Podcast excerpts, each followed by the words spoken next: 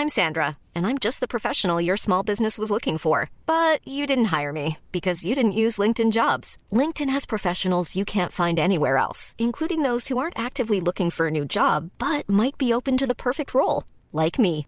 In a given month, over 70% of LinkedIn users don't visit other leading job sites. So if you're not looking on LinkedIn, you'll miss out on great candidates like Sandra. Start hiring professionals like a professional. Post your free job on linkedin.com/people today. Hey, it's Ryan Reynolds, and I'm here with Keith, co star of my upcoming film, If, only in theaters, May 17th. Do you want to tell people the big news?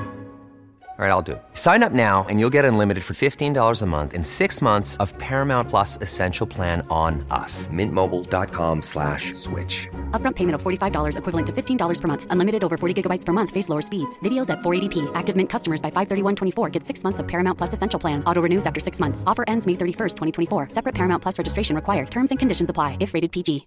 Hey, Dave. Yeah, Randy. Since we founded Bombus, we've always said our socks, underwear, and t shirts are super soft. Any new ideas? Maybe sublimely soft. Or disgustingly cozy? Wait, what? I got it. Bombus. Absurdly comfortable essentials for yourself And for those facing homelessness. because one purchased equals one donated. Wow, did we just write an ad? Yes. Bombas. Big comfort for everyone. Go to bombas.com slash ACAST and use code ACAST for 20% off your first purchase.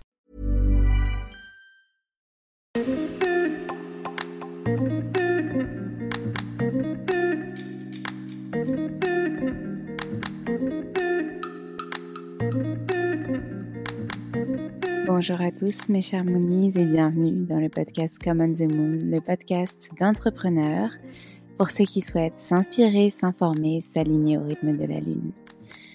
Retrouvez chaque semaine un épisode différent puisque nous avons cinq types d'épisodes. Les Moon Break, les Moon Talk, les Moon Cycle, les Moonpreneurs, les Moon Yoga.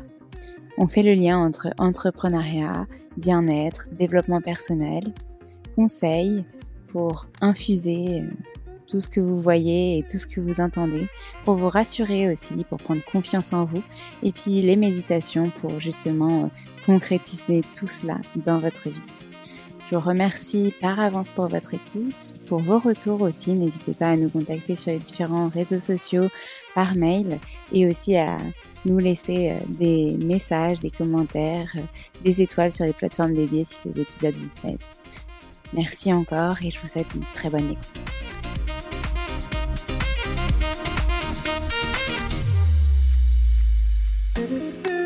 Bonjour mes chers Moonies, je suis ravie de vous retrouver aujourd'hui pour euh, ce nouvel épisode du podcast Common the Moon où je reçois Sandra, Sandra Fiodo qui est la créatrice, la fondatrice euh, de l'entreprise Conscious Cultures, elle le prononcera beaucoup mieux que moi, et du podcast Les Équilibristes. Elle a pour mission euh, de de faire valoir justement cette définition de l'équilibre. Elle nous en parle beaucoup mieux que moi et pour elle, l'équilibre, ce n'est pas équilibre vie pro, vie perso, ce n'est pas une balance, c'est une fluctuation, c'est un flot euh, dans votre quotidien. Donc j'espère que vous aimerez notre échange parce que j'adore vraiment ce que Sandra véhicule. Je vous souhaite une bonne écoute.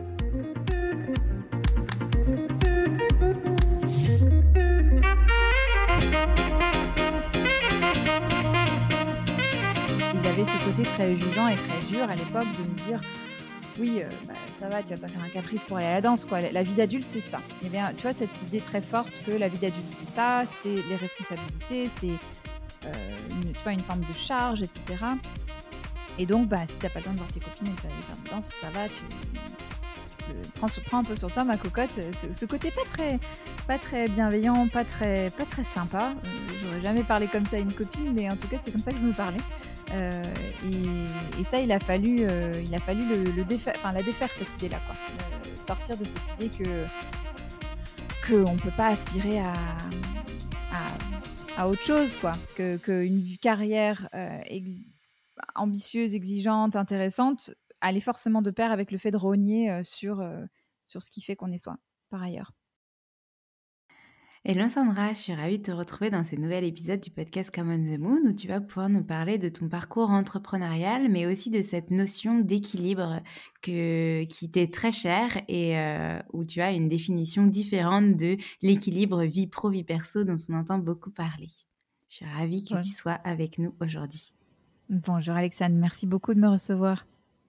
Avec plaisir. Alors, ma première question que je pose à tous mes, mes, invités, c'est euh, bah, quel est ton parcours? Est-ce que tu peux nous parler un petit peu plus de toi? De mon parcours pro, tu veux dire euh? Pro, perso, euh, bah, vu que cette notion-là est étroitement liée. c'est ça, qu'est-ce que tu as fait? Comment tu es devenue entrepreneur? Voilà. écoute, dans les grandes lignes, je peux commencer par le fait que j'ai passé une bonne partie de mon enfance aux États-Unis. Et que ça, ça a beaucoup marqué ma, façon d'appréhender tout un tas de choses. Et je pense que c'est pas un hasard si je travaille sur les sujets sur lesquels je travaille aujourd'hui, parce qu'il y a une, approche tout à fait différente dans les pays anglo-saxons, aux États-Unis en particulier, sur ces sujets-là. Mais voilà, une enfance super chouette aux États-Unis, avec ma sœur, génial. Et donc aussi ce cadeau de mes parents de, de nous rendre bilingues dès notre plus jeune âge. Donc ça, c'était super. Et après, un parcours de d'études, euh, grandes écoles, enfin prépa grandes écoles, donc beaucoup de travail. Euh, j'ai toujours bien aimé travailler. J'ai toujours été, euh, alors ouais, bonne élève, mais mais sans le comment dire, je me faisais évidemment traiter d'intello quand j'étais petite, mais, mais surtout, j'ai toujours bien aimé travailler. Ouais. J'ai toujours bien aimé, euh, tu vois, me, mettre dans, à fond dans les sujets qui m'intéressaient. Euh, donc, j'ai beaucoup travaillé en prépa, en, école, euh, et puis au début de ma carrière. Donc, j'ai commencé, je m'étais juré de ne jamais travailler dans le marketing, et j'ai fait toute ma carrière dans le marketing. et, et, voilà, et ça, c'est aussi un des, un des marqueur de, ma vie, c'est d'avoir des idées assez euh, fortes sur des choses et puis de changer d'avis parfois. Donc j'ai beaucoup travaillé dans le marketing et j'ai adoré ça. J'ai adoré cette fonction euh, au cœur des enjeux de l'entreprise. Une fonction dans laquelle on, a besoin de pouvoir parler avec tout le monde dans l'entreprise. On a besoin de pouvoir comprendre les enjeux de tout le monde dans l'entreprise, que ce soit euh, la prod, les ingénieurs, les clients, les commerciaux, le juridique, tout le monde. Il faut qu'on comprenne le langage de tout le monde. Et ça, j'aimais beaucoup. Euh, souvent dans des contextes internationaux aussi, parce que ça, j'aimais beaucoup aussi, parler le langage des autres et comprendre euh, les spécificités de leur culture, de leur marché. Euh, ça, c'était quelque chose qui m'a toujours beaucoup motivée. j'ai gravi les échelons, j'ai pris des postes de, management, puis de direction marketing. et puis, à l'arrivée de mon premier enfant, mon petit garçon, en 2014, j'ai eu une grosse promotion et, et, en même temps, donc ce bébé, et avec beaucoup de déplacements, beaucoup de, responsabilités et beaucoup de demandes de présence. tu sais, à des dîners, à des, pour recevoir des distributeurs qui étaient là, donc beaucoup de sollicitations. et ça a commencé à tirer, où je me disais, mais en fait, comment on fait dans ces postes-là exigeants En anglais, il y a un terme qui s'appelle greedy work, donc des jobs avares, dans le sens avare de, de temps, avare de temps et d'énergie. Alors, j'ai toujours adoré me déplacer, j'ai toujours adoré rencontrer les gens partout dans le monde, mais avec ce bébé à la maison, ça, changeait la donne pour moi. Et j'ai commencé à m'interroger sur ces questions. Alors, je ne les posais pas comme des questions d'équilibre à l'époque, mais plus de euh, comment je fais de la place à, mes responsabilités, à ce qui compte pour moi. Euh, le travail comptait toujours, mais voilà, ce bébé était là maintenant. Mon temps était, était différemment euh, euh, était à allouer différemment. Donc j'ai commencé à, me questionner là-dessus, à chercher des exemples que je ne trouvais pas, de, discours peut-être mesurés, plus, euh, plus proches de ce que je vivais, de ces tiraillements que je vivais. Euh, j'ai trouvé quelques réponses dans le livre de Sheryl Sandberg, Linen, mais surtout j'avais envie de vraiment de témoignages, j'avais envie de comprendre ce qui se passait dans les coulisses. Donc j'ai créé le podcast des équilibristes pour ça, parce que j'adorais le format audio. et puis petit à petit, les équilibristes, c'est devenu une vitrine pour une activité professionnelle et je suis devenue entrepreneur comme ça. Ok, euh, alors j'ai plein de questions pour toi. Euh, comme je connais très bien la temporalité et que mm. les équilibristes ont, j'espère ne pas me tromper parce que sinon j'ai dit, je me suis dit, les équilibristes ont 4 ans, du coup entre 2014 et 2018, 2019, qu'est-ce qui s'est passé? Eh ben, j'ai continué, j'ai persévéré dans ce poste-là. J'ai persévéré dans ce poste-là jusqu'au jour où j'ai décidé que je voulais mettre mon énergie ailleurs. Euh, j'ai quitté ce poste. J'ai eu ma petite fille en, en 2018 et, euh, c'est comme si j'avais euh, eu une gestation des deux, de ma fille et de mon projet de podcast en même temps. Et donc ma fille est née en février, le podcast est né à la fin de l'année. donc le temps de retrouver de l'énergie et du temps pour, pour m'attaquer à ces, à ces interviews, mais avec vraiment cette envie forte de, de faire un peu bouger les lignes. À l'époque, c'était encore assez modeste, mais de, se dire comment est-ce qu'on peut un peu faire bouger les lignes dans ce, dans ce monde du travail qui, je le sentais, n'avait pas été créé avec des contraintes comme les miennes en tête. Mais les miennes, qui, n'étaient pas que les miennes, bien sûr, hein, et qui sont celles de, de toutes les personnes qui ont des responsabilités, notamment parentales, en dehors du travail et qui, et qui sont aussi très impliquées dans leur travail. Mais je me disais, zut, il y, a quand même quelque chose qui manque. quoi. C'est quand même pas vraiment pensé pour, pour les situations euh, que je vis. Et avec un grand sentiment de solitude et, et, aussi la réalisation que c'était absolument pas juste euh, moi, euh, que c'était pas un cas isolé. Donc l'envie de, de faire bouger les lignes. Et puis petit à petit, ça, je me suis prise au jeu. Et c'est devenu vraiment un projet important pour moi. C'était plus un, simple podcast, c'était plus un jeu justement, c'était vraiment euh, plus, gros, euh, plus grand. Il y a plusieurs choses sur lesquelles euh, j'ai envie de rebondir et notamment parce que j'ai écouté plein de podcasts dans lesquels tu racontes ton parcours et il y a plusieurs mmh choses qui m'ont qui m'ont interpellée et notamment cette cette fois où tu expliques que tu étais donc à l'étranger et que tu étais en général en déplacement professionnel entouré souvent, très souvent d'hommes, euh, mmh. et qu'en fait, euh, ben, tu, tu voyais une vraie différence entre toi, ce que tu pouvais vivre, cette culpabilité peut-être qui te rongeait, mmh et eux qui te disaient mais qu'est-ce que, enfin, il est où ton bébé, euh, par qui il est mmh. gardé, etc.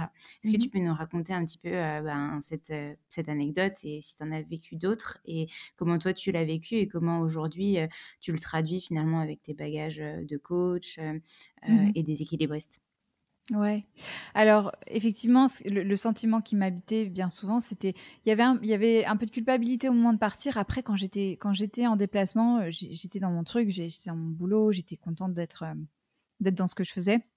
Avec, euh, tu fais peut-être référence à cette anecdote que j'avais racontée une fois, mais avec des moments de, bah, de, de, tiraillement aussi, où j'ai des souvenirs de, de coups de fil en FaceTime à mon bébé à l'autre bout de la, enfin, à, plusieurs milliers de kilomètres de moi, où je, l'appelais, je disais coucou et tout. Bon, c'était ma situation, j'étais la seule à vivre ça. Il y avait euh, euh, effectivement plein d'hommes qui vivaient autre chose, soit parce que leurs enfants étaient beaucoup plus grands, soit parce que eux-mêmes, bah, les rôles étaient très, très de très partagés de manière genrée en fait dans chez beaucoup de mes collègues, avec beaucoup qui avaient des femmes qui ne travaillaient pas donc les questions se posaient pas du tout comme elles se posaient pour moi. Euh, moi en plus j'avais un euh, mon mari était euh, était jeune médecin où il terminait l'internat donc avec aussi beaucoup de beaucoup beaucoup d'investissement dans son job. Donc c'était pas il n'y avait pas beaucoup de flexibilité. Donc je me souviens des, des soirées à, à, faire le planning on imaginait le planning pour qui allait récupérer le bébé quand moi j'étais pas là. C'était voilà avec ses horaires d'hôpital et les miens c'était pas c'était pas simple donc il y a aussi toute cette réflexion autour de la notion de couple à double carrière. Euh, qu'est-ce qui se passe quand les deux ont des jobs prenants? Euh, et quand les deux ont peu la main sur, euh, sur, leur, sur leurs contraintes professionnelles, ça, crée une, une, couche de complexité qui est, qui est différente. et pour revenir à ta question, voilà, c'était plus un sentiment de ben, quand je suis à la maison, vu que je suis moins à la maison que, que je le souhaiterais, qu'est-ce que je fais de ce temps Et est-ce que j'ai le droit d'aller à la danse? Est-ce que j'ai le droit d'aller voir mes copines? Et au-delà du droit, est-ce que j'en ai l'envie? Est-ce que j'ai pas envie d'être à la maison? Et, donc il y avait toute une partie de ma vie qui, qui passait derrière, qui passait en arrière-plan.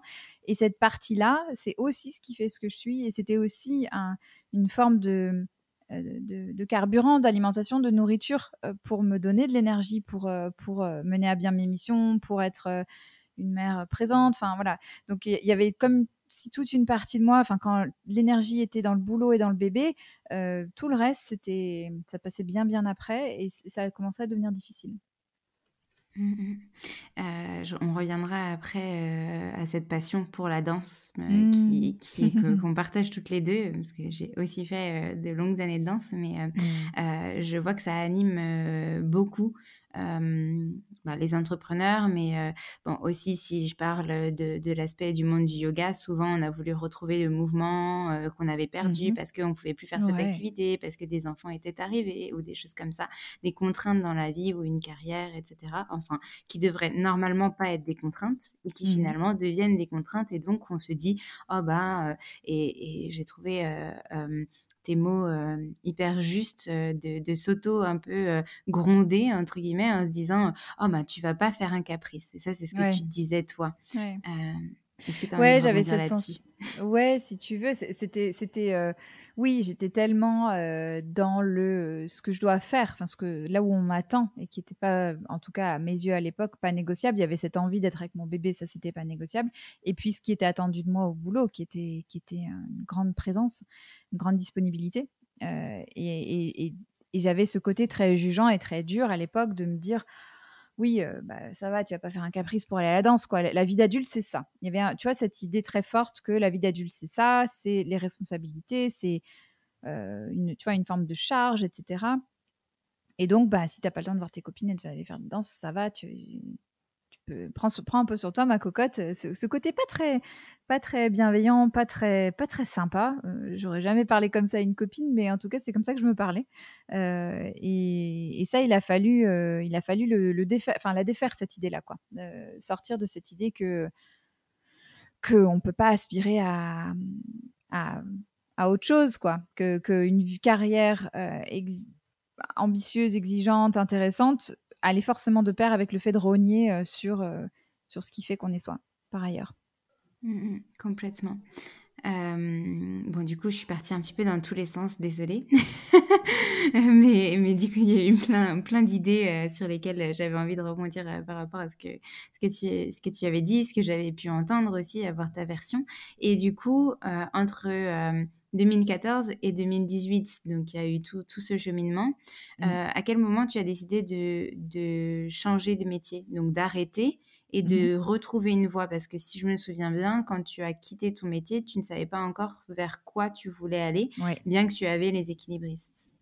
Je savais que je voulais utiliser cette énergie que j'ai. J'ai une grande énergie, une grande capacité de travail. Je voulais la mettre au profit de ce sujet qui commençait à vraiment, vraiment euh, euh, me tenir à cœur et euh, où je voyais bien que je voyais plein de choses qui se créaient ailleurs, notamment dans les pays anglo-saxons, notamment aux États-Unis, et je trouvais qu'en France, on était sacrément à la bourre, et je et voyais pas de structure dans laquelle retrouver un boulot salarié pour œuvrer à ça. Tu vois, à me dire comment est-ce qu'on rend le monde du travail plus accueillant pour des personnes qui ont des responsabilités en dehors. Donc, je pensais beaucoup à la parentalité, mais bien sûr qu'il y a plein d'autres cas où on a besoin de temps en dehors du travail. Et pour autant, tu vois, je me souviens très bien d'une conversation avec ma cousine où je lui disais, euh, euh, qui est avocate, et je lui disais, ben, tu vois, c'est intéressant. Et maintenant, avec le recul, je sais que c'est pas si simple, mais je disais, tu as de la chance parce que tu es à ton compte. Tu peux décider du nombre de clients que tu prends, de voilà, tu as un métier qui est intéressant, qui est stimulant, voilà, ça, ça change pas. Et tu peux décider d'être au 3 5 e Je sais que c'est pas si simple hein, maintenant, mais ça me faisait rêver. Je me disais, euh, je me disais, ben moi, si je veux un poste de directrice marketing, ben bonne chance pour trouver un truc à, à 80% ou, même moins quoi. Et donc, euh, et puis et puis encore faut-il que 80% soit une solution. C'est même peut-être pas forcément le cas, mais je me disais, ça vient ces postes-là. Euh, qui étaient ceux qui m'intéressaient, avec tout un tas de contraintes qui me paraissent euh, très importantes aujourd'hui, à l'époque. Donc, euh, donc il y avait cette réflexion-là et cette envie de me dire, ben, l'énergie que j'ai, j'ai envie qu'elle serve à, faire bouger les lignes et à, faire avancer ce sujet. Et je trouve pas de structure pour le faire de manière salariée, donc euh, j'y vais en tant qu'entrepreneur. Mmh et euh, je suis totalement d'accord avec toi. Ce que la, la, question que je me suis posée et que les auditeurs connaissent un petit peu mon parcours du coup aujourd'hui, euh, c'est ça. Je pensais que moi aussi je voulais euh, évoluer en tant que directrice marketing, tout en ayant du temps pour pouvoir donner des cours de yoga, parce que j'ai pas d'enfants. Mmh. du coup, je, je, voulais avoir plus de temps pour mmh. pour faire mes, mes, trucs, tout en évoluant dans un poste. Et en fait, bah, ces deux choses-là en France c'était incompatible parce mmh. que qui dit directrice marketing dit tu as une équipe euh, à minima ou en tout cas voilà des grosses responsabilités, donc beaucoup de temps et donc euh, beaucoup de temps de travail, beaucoup de travail. Et même si tu as moins de travail parce que tu le délègues à ton équipe, ben en fait euh, ça se fait pas de partir à 16 heures parce que tu dois lui donner un cours de yoga.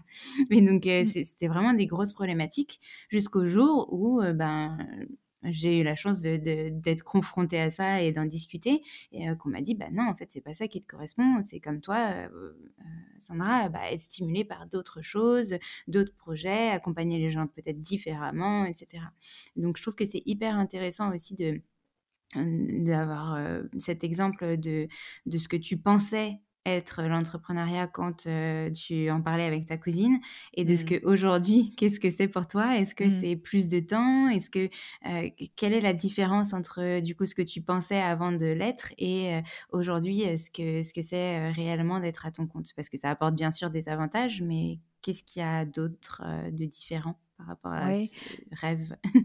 Ouais, ben peut-être que pour répondre à ta question, je peux faire un, petit détour par quelque chose qu'on entend souvent, et notamment dans le milieu de l'entrepreneuriat lié à la maternité. On l'entend moins maintenant parce que je pense que les gens sont revenus, mais il y avait toute une période où il y avait plein de gens qui disaient ah, je vais me mettre à mon compte, comme ça j'aurai davantage de flexibilité. Et moi, c'est une idée qui m'a toujours euh, paru très très risquée parce que certes, on a plus de flexibilité, c'est-à-dire que oui, si on a envie de ne pas se lever un matin, on peut ne pas se lever un matin, mais les conséquences de ça, on les assume seuls.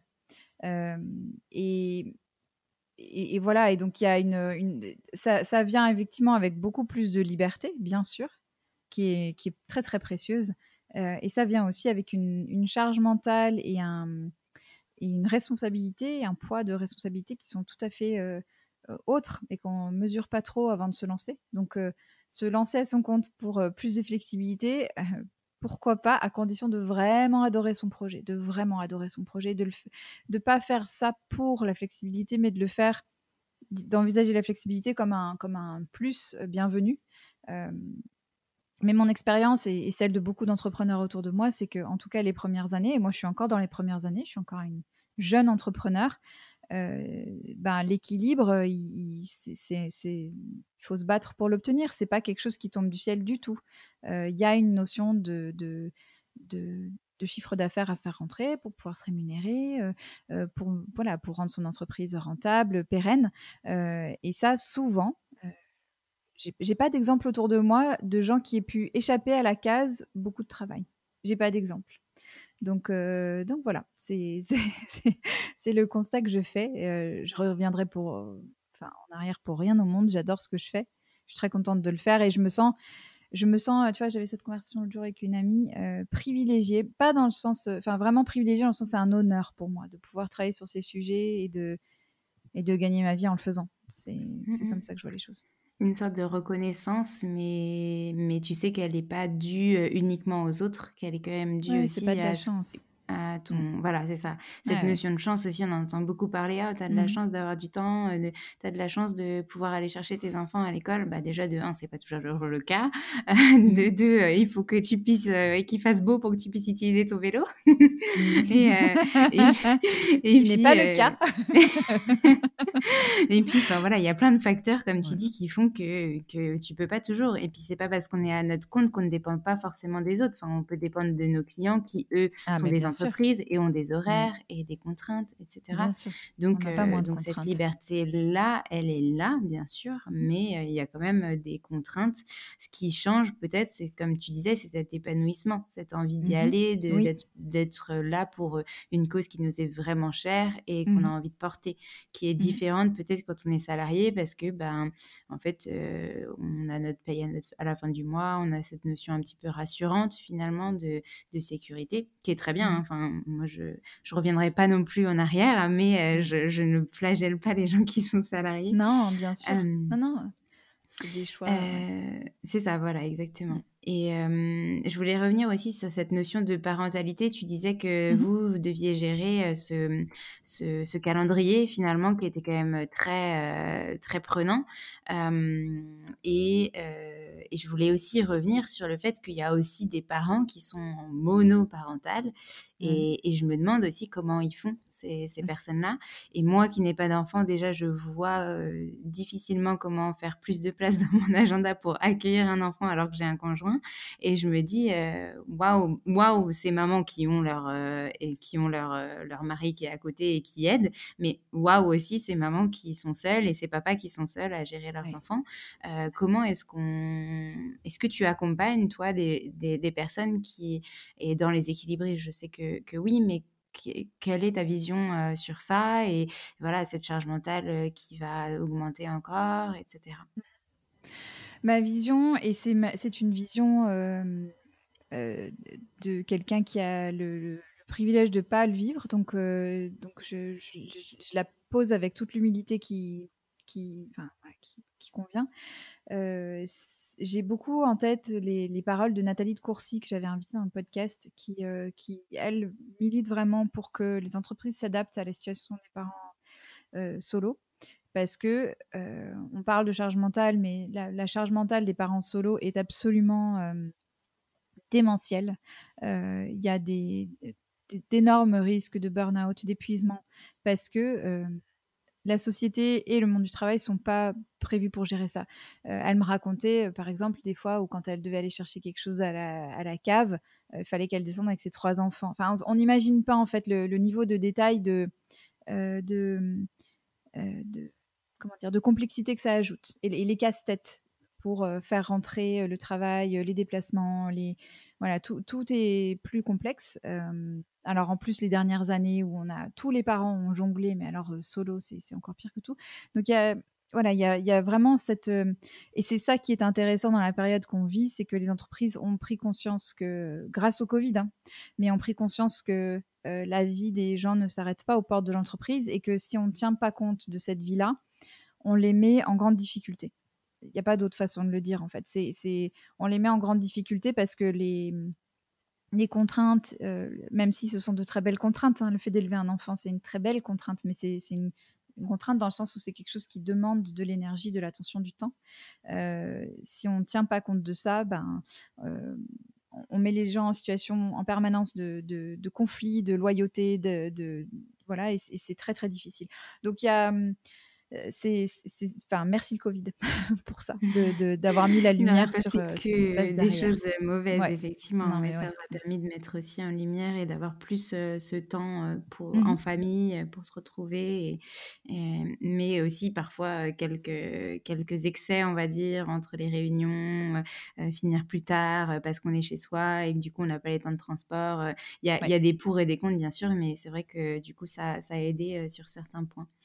Mmh. je veux revenir à ton parcours du coup parce que donc tu, on, parlait du fait que tu n'avais pas au départ quand tu as quitté ton travail euh, l'idée de ce que tu voulais faire et ça c'est venu petit à petit de se dire bah voilà avec les équilibres je vais accompagner etc comment et quand euh, quand est-ce que tu as pris la décision de dire bah en fait il faut que je me forme au coaching et que j'accompagne des gens euh, et mmh. ensuite ben accompagner les gens et les entreprises mmh. ben, différemment? Comment est-ce que c'est venu?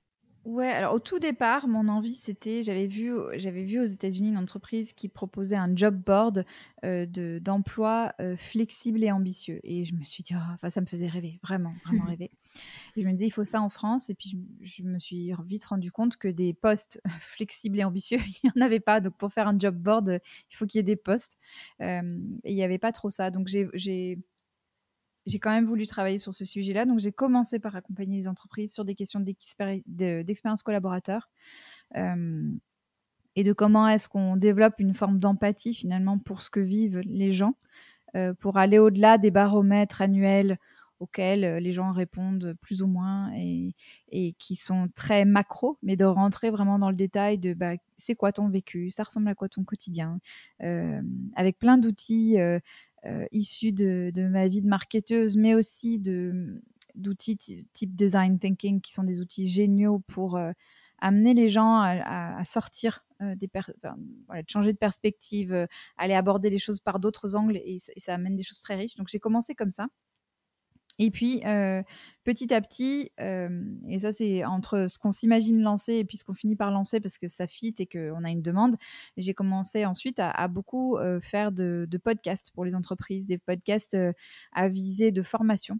donc c'est vraiment c'était utilisé comme ça pour des populations soit de collaborateurs, soit de managers, mais des podcasts accompagnés ou non d'ateliers derrière. moi, c'est ce que je préférais quand je pouvais faire les ateliers derrière parce que c'est super hein, si tout le monde écoute un même podcast et se dit bah oui c'est comme ça que j'aimerais manager c'est comme ça que j'aimerais qu'on vive ensemble euh, et si derrière on connecte pas les gens euh, le changement a, en pratique. moins lieu. Ouais voilà. Exactement. Euh, et l'envie de me former au coaching c'est venu petit à petit.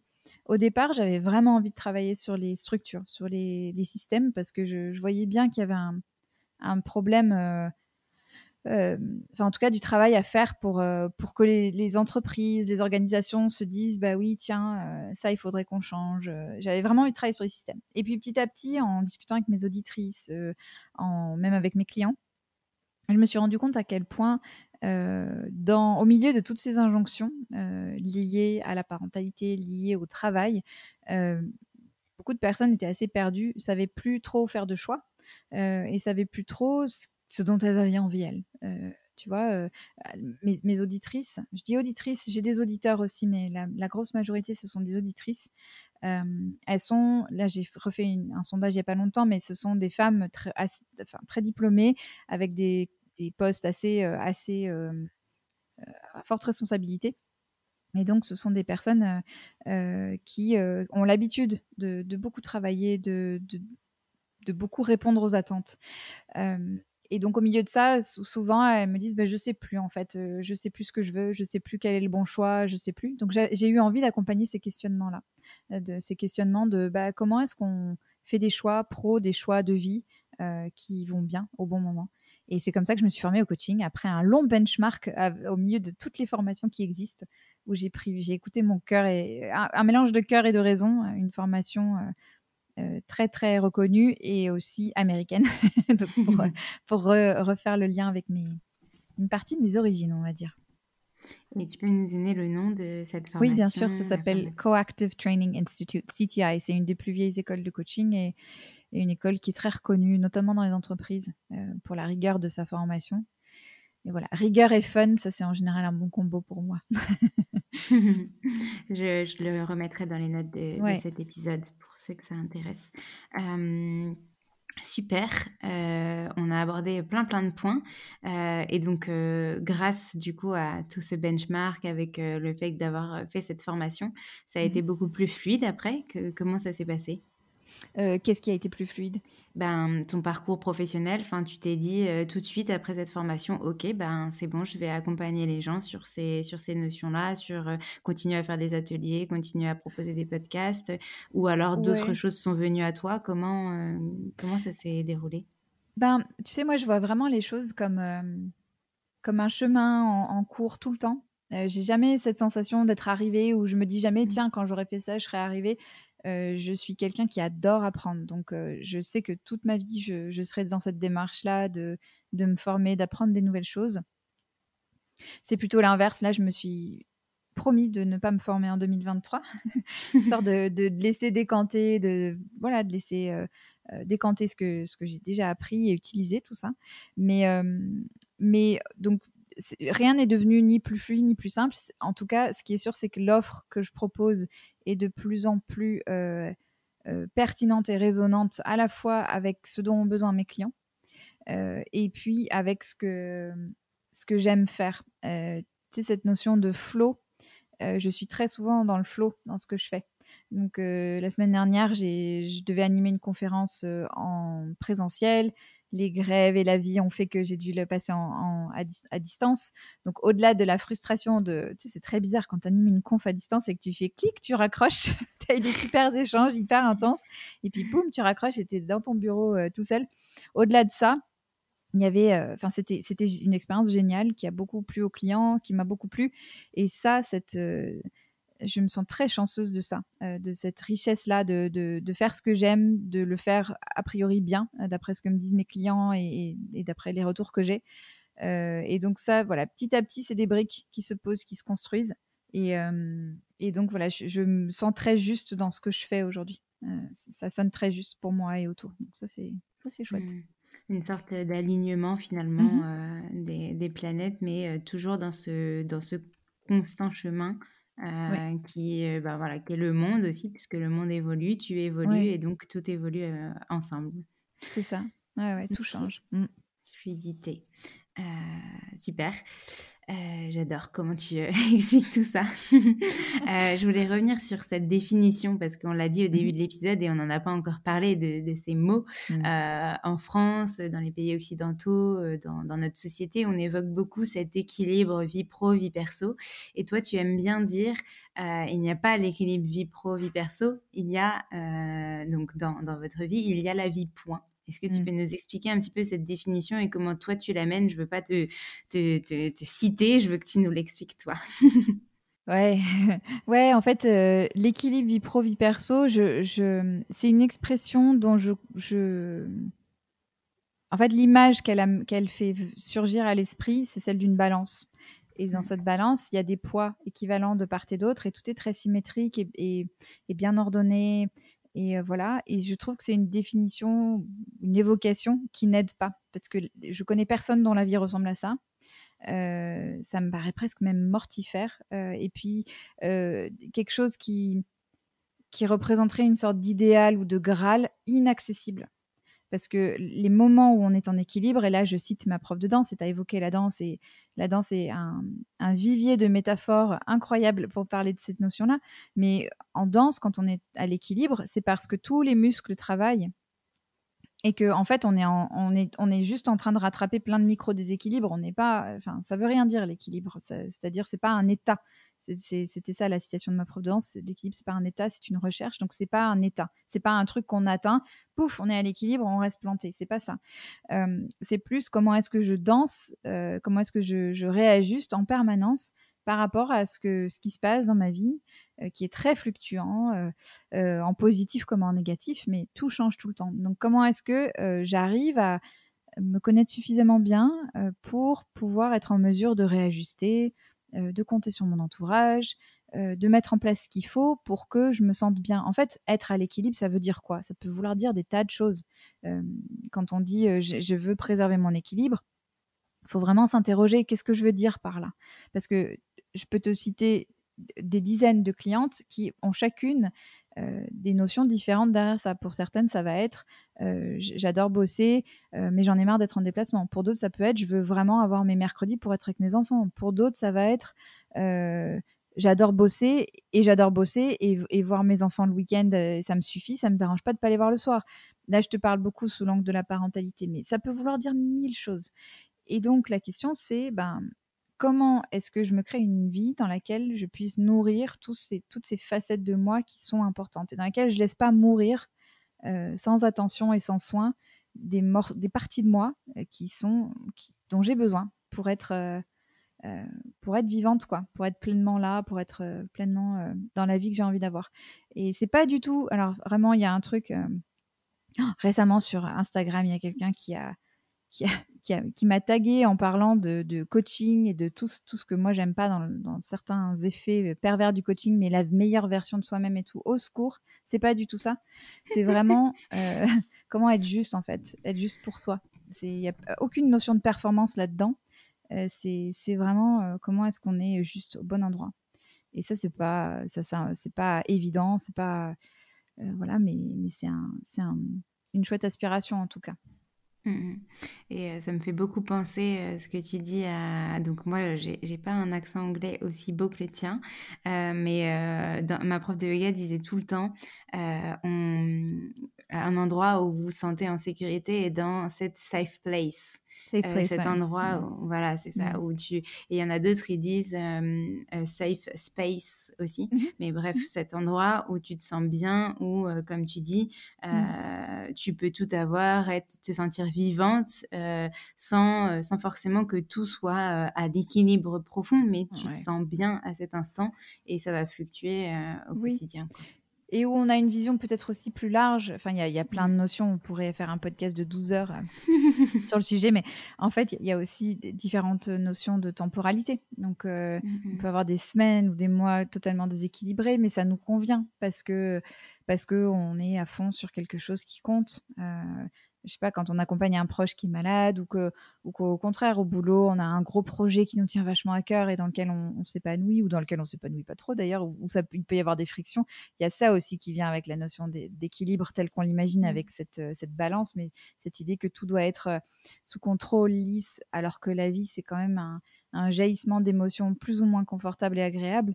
Il y a aussi de ça dans cette notion d'équilibre, c'est d'être à l'aise aussi dans les moments où c'est le plus à l'aise possible dans les moments où c'est inconfortable. Donc voilà, c'est pour ça que je préfère parler moi de d'harmonie euh, ou d'intégration pro-perso ou d'équilibre des temps de vie, bah, parce que pro-perso, je sais pas trop ce que ça veut dire. Donc voilà, et c'est pas pour jouer sur les mots ou être un peu, euh, un peu casse-pied, c'est parce que je pense que quand je vois les réactions dans, mes conférences, justement, où je, désacralise un petit peu cette notion-là, il y a comme des réactions de soulagement, de Ah ouf, en fait, c'est pas ça qu'on attend de moi. comme si, comme si l'équilibre était devenu une nouvelle injonction, un peu, tu vois. Mmh, donc, mmh. euh, donc voilà, je pense qu'il faut qu'on apprenne un peu collectivement à se fiche la paix et, et voilà, il y a un peu de ça. Ça me fait rire parce que, bon, je prends des notes en même temps et juste avant notre, notre épisode, euh, j'étais en train de faire le, le montage de l'épisode de cette semaine pour dire que je suis vraiment en retard.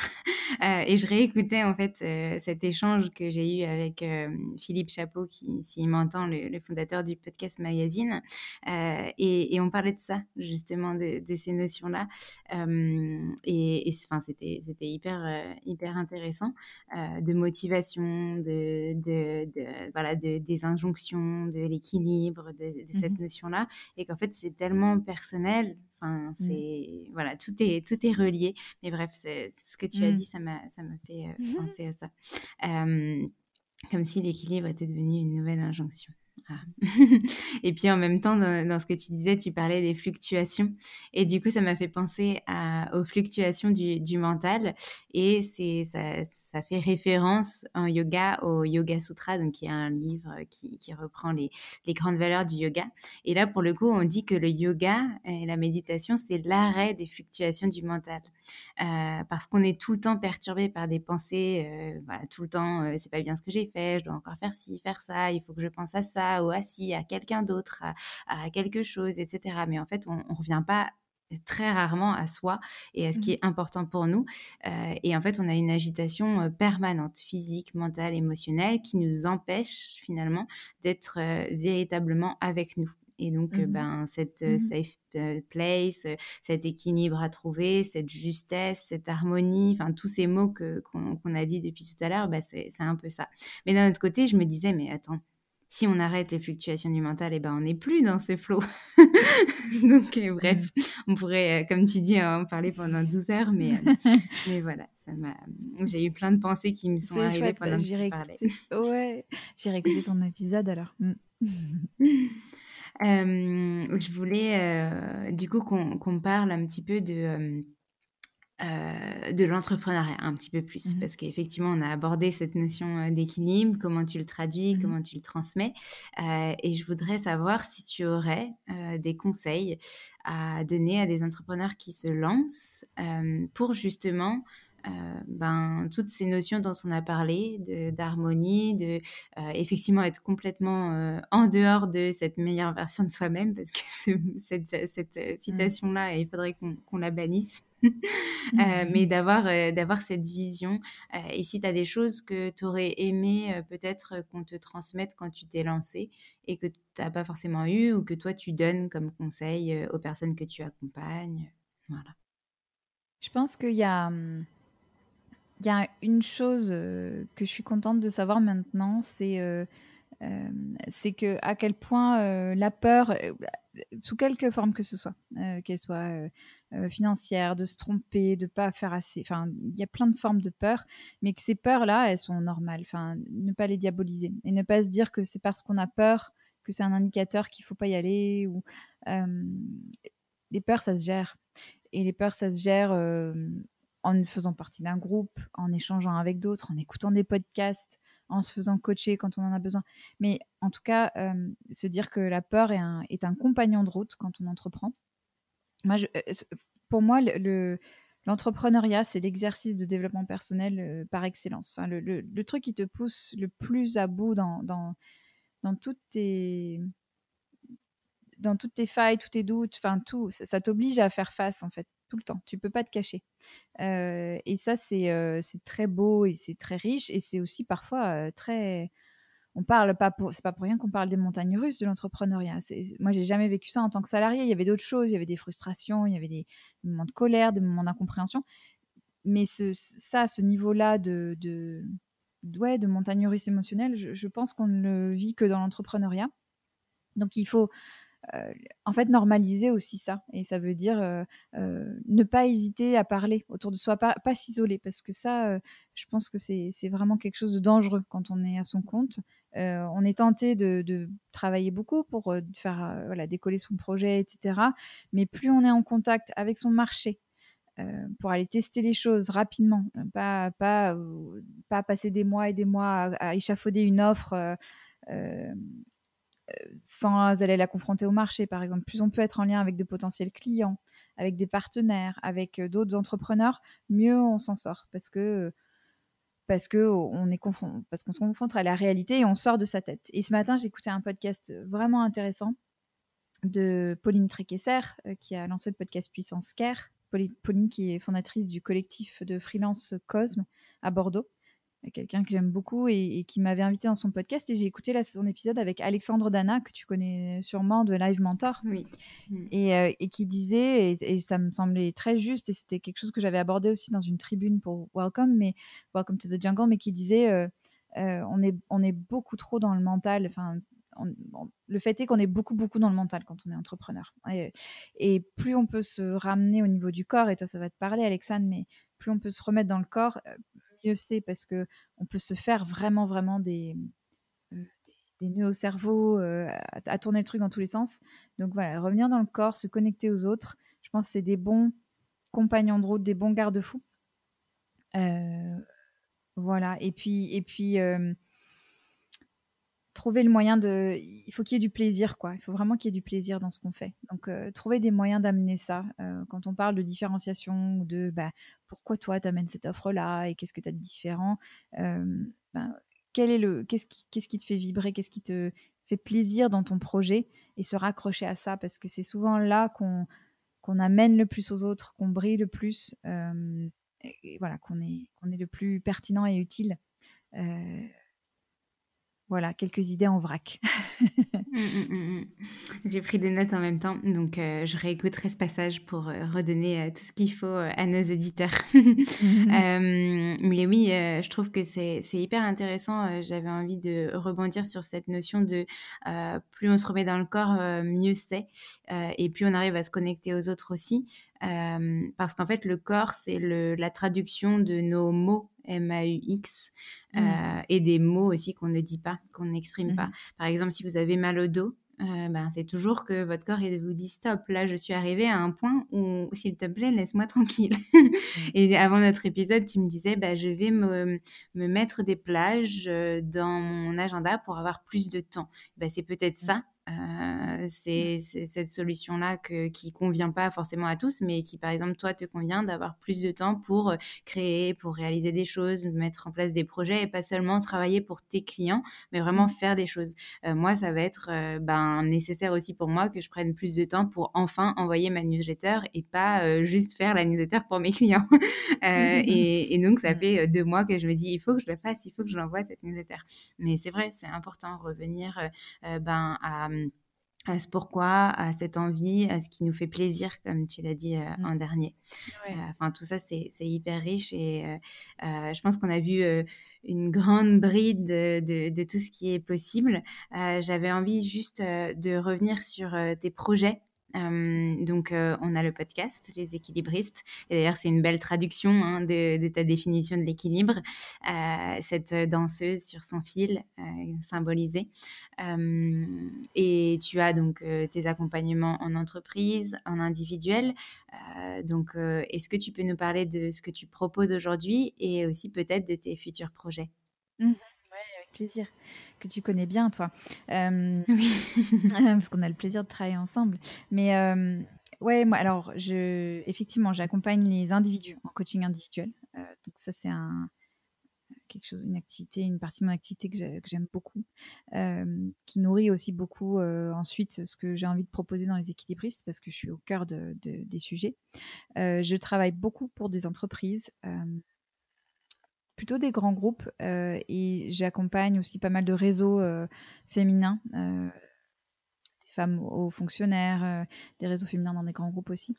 Et à chaque fois, enfin, ce qui se dessine, c'est vraiment des ateliers en fait, des, des, des endroits, bah, des safe spaces justement, où on peut venir parler de, de, sujets qui sont à la frontière du pro et du perso, des sujets qu'on n'aborde pas facilement euh, dans le contexte professionnel, mais qui sont au cœur de l'expérience de travail de ces gens-là. Euh, donc ça, c'est en train de devenir un peu ma spécialité, euh, ces sujets un peu à cheval qu'on aborde pas spontanément. Et donc, je crée des espaces de temps, de sécurité pour que, pour que ça puisse être abordé et que ça puisse aussi ensuite infuser, diffuser dans les entreprises. Euh, donc c'est souvent en lien avec des histoires de réflexion autour des carrières des femmes. Et ça, vraiment, je m'en réjouis euh, avec toutes les, lois qui passent en ce moment et l'attention que prend ce sujet de comment est-ce qu'on garde les femmes, comment est-ce qu'on les motive, parce que leurs carrières sont pas les mêmes que celles des hommes. C'est une évidence. Donc, euh, donc voilà. Donc j'accompagne pas mal avec des ateliers, avec des conférences. Et je suis en train de travailler sur un, projet de programme de, coaching de groupe qui, a vraiment pour vocation d'accompagner en particulier les femmes à, à faire des choix qui soient éclairés d'une meilleure connaissance d'elles-mêmes, des choix pro euh, et des choix perso, mais à, à, se dire, ben voilà, la prochaine étape pour moi, ce sera ça. J'y vais avec le plus de sérénité et de confiance possible, avec aussi la certitude que je peux changer.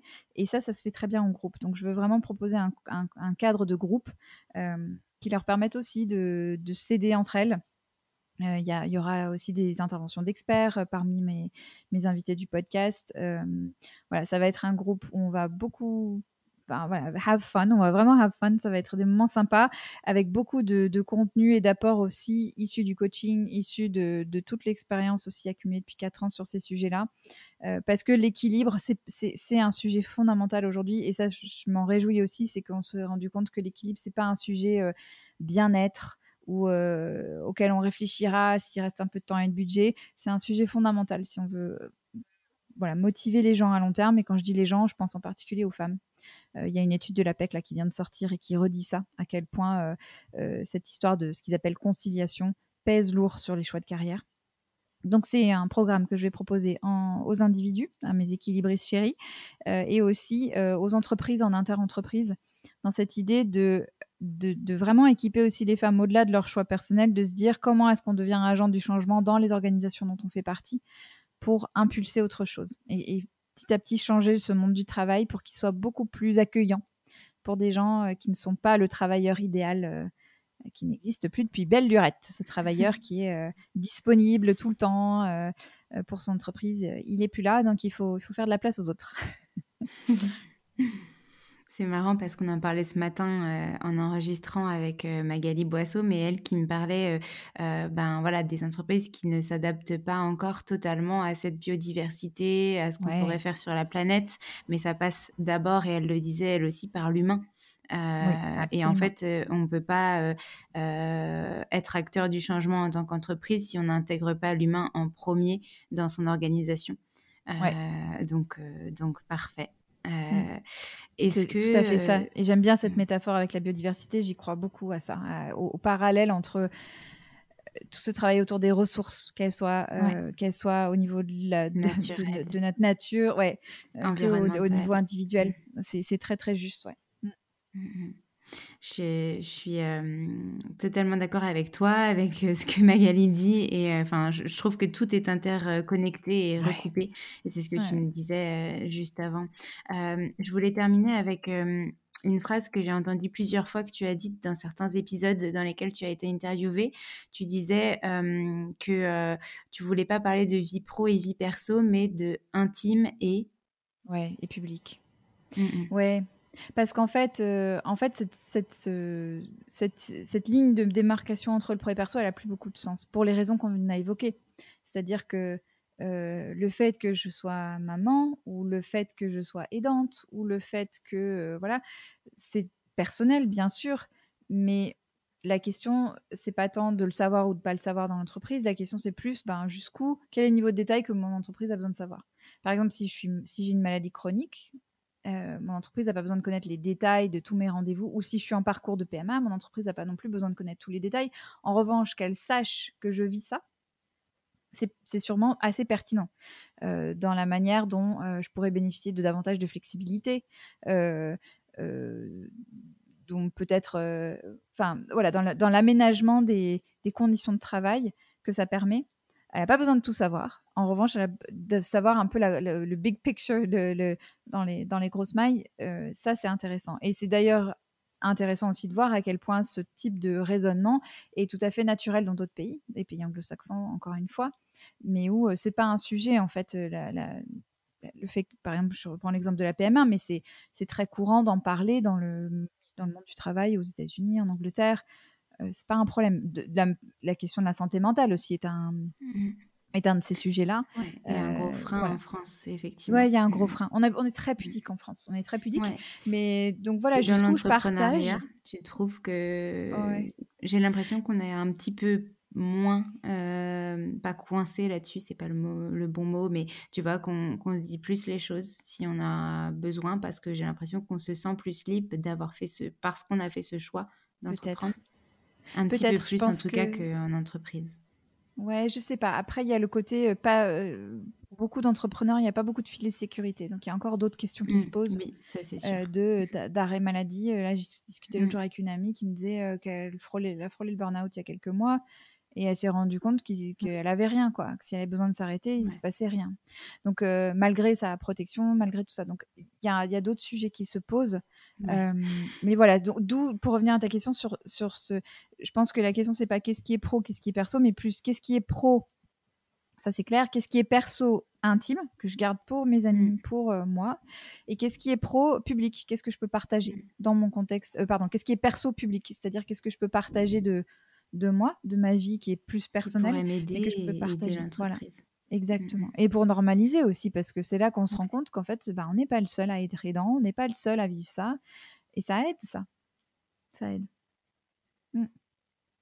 Euh, Sandra, je ne vais pas te prendre plus de temps parce que je sais que nos, nos euh, calendriers d'équilibristes sont chargés. Euh, est-ce que tu aurais une dernière chose que tu aurais envie de nous partager ce soir avec, enfin ce soir, ce sera ce matin pour ceux qui nous écoutent dès le matin et dès la sortie, mais aujourd'hui, euh, une citation, quelque chose qui t'inspire euh, de, notre échange euh, pour terminer cet épisode. écoute, je peux, puisque, es, puisque ce sont des auditeurs et des auditrices qui écoutent des podcasts, c'est qu'a priori, peut-être ils sont, ils sont assez intéressés par les podcasts en, en règle générale, et tu as certainement beaucoup d'entrepreneurs qui t'écoutent, donc peut-être recommander d'aller écouter le podcast de Pauline que je trouve mmh. très bien fait, qui s'intéresse à la question justement de la, du soin aux entrepreneurs. De, donc c'est cette idée de, ça s'appelle puissance care, cette idée de comment est-ce qu'on mmh. prend soin des entrepreneurs, parce qu'on n'a pas justement ce qu'on évoquait tout à l'heure, les, euh, les filets de sécurité qu'ont les salariés. Euh, et tu vois, j'ai encore vu des posts. là, moi j'ai eu la chance de vivre mes grossesses en étant salariée, mais je vois mes amis qui sont à leur compte, qui ont 6 euros d'indemnité maternité par jour, donc autant te dire mmh. qu'on va pas bien loin, euh, et qui se battent pour, euh, pour avoir plus. Enfin bon, ça donne des, choses assez ubuesques. Et donc de se dire euh, comment est-ce qu'on prend davantage soin des entrepreneurs, son podcast parle de ça, et je trouve très bien mmh. fait, j'aime beaucoup le, le ton qu'elle crée comme toi, Alexandre. Et euh, donc, ça peut être une ressource chouette. Euh, Complètement. Je mm. remettrai euh, le lien dans les notes de cet épisode. Merci pour le partage, parce que j'en avais entendu parler, mais j'ai jamais pris le temps d'écouter. Et d'ailleurs, cette notion de congé mat, j'en parlais justement ce matin avec une amie qui vient d'annoncer sa, grossesse et qui mm-hmm. est entrepreneur. Et on se disait qu'il y avait quand même des choses qui se mettaient de plus en plus en place parce qu'elle me disait, bah, ça y est, je vais pouvoir quand même avoir un congé mat. Et c'était ça qui me faisait peur. Donc, mm. tout dépend aussi du statut tout de, de type de entreprise que tu as, mais effectivement, je sais que pour les auto-entrepreneurs, c'est très, très difficile. Mmh. Euh, et il y a peu de, peu de ressources pour le moment. Ça mmh. tend à s'améliorer, donc on croise les doigts pour que des choses soient mises en place. en tout cas, merci beaucoup Sandra pour tes partages. Merci pour euh, ta confiance, ta transparence et puis tout ce que tu nous as partagé aujourd'hui. Et puis, euh, je te dis à très vite. Avec plaisir et merci beaucoup Alexandre. Merci.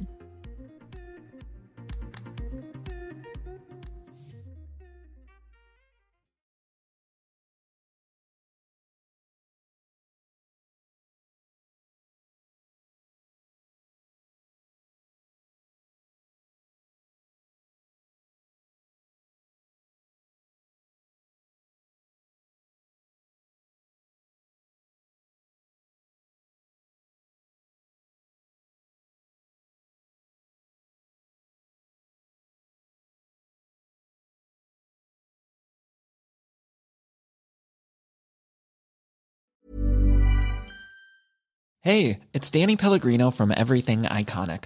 Ready to upgrade your style game without blowing your budget? Check out Quince. They've got all the good stuff shirts and polos, activewear, and fine leather goods, all at 50 to 80% less than other high end brands. And the best part? They're all about safe, ethical, and responsible manufacturing. Get that luxury vibe without the luxury price tag. Hit up quince.com slash upgrade for free shipping and 365 day returns on your next order. That's quince.com slash upgrade. Planning for your next trip?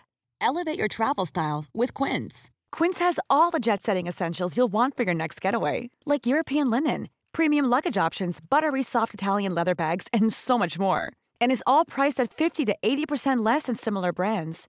Plus, Quince only works with factories that use safe and ethical manufacturing practices. Pack your bags with high-quality essentials you'll be wearing for vacations to come with Quince. Go to quince.com/pack for free shipping and 365-day returns. Imagine the softest sheets you've ever felt. Now imagine them getting even softer over time. That's what you'll feel with Bowl and Branch's organic cotton sheets. In a recent customer survey, 96% replied that Bowl and Branch sheets get softer with every wash. Start getting your best night's sleep in these sheets that get softer and softer for years to come. Try their sheets with a 30-night guarantee. Plus, get 15% off your first order at bowlandbranch.com. Code BUTTERY. Exclusions apply. See site for details.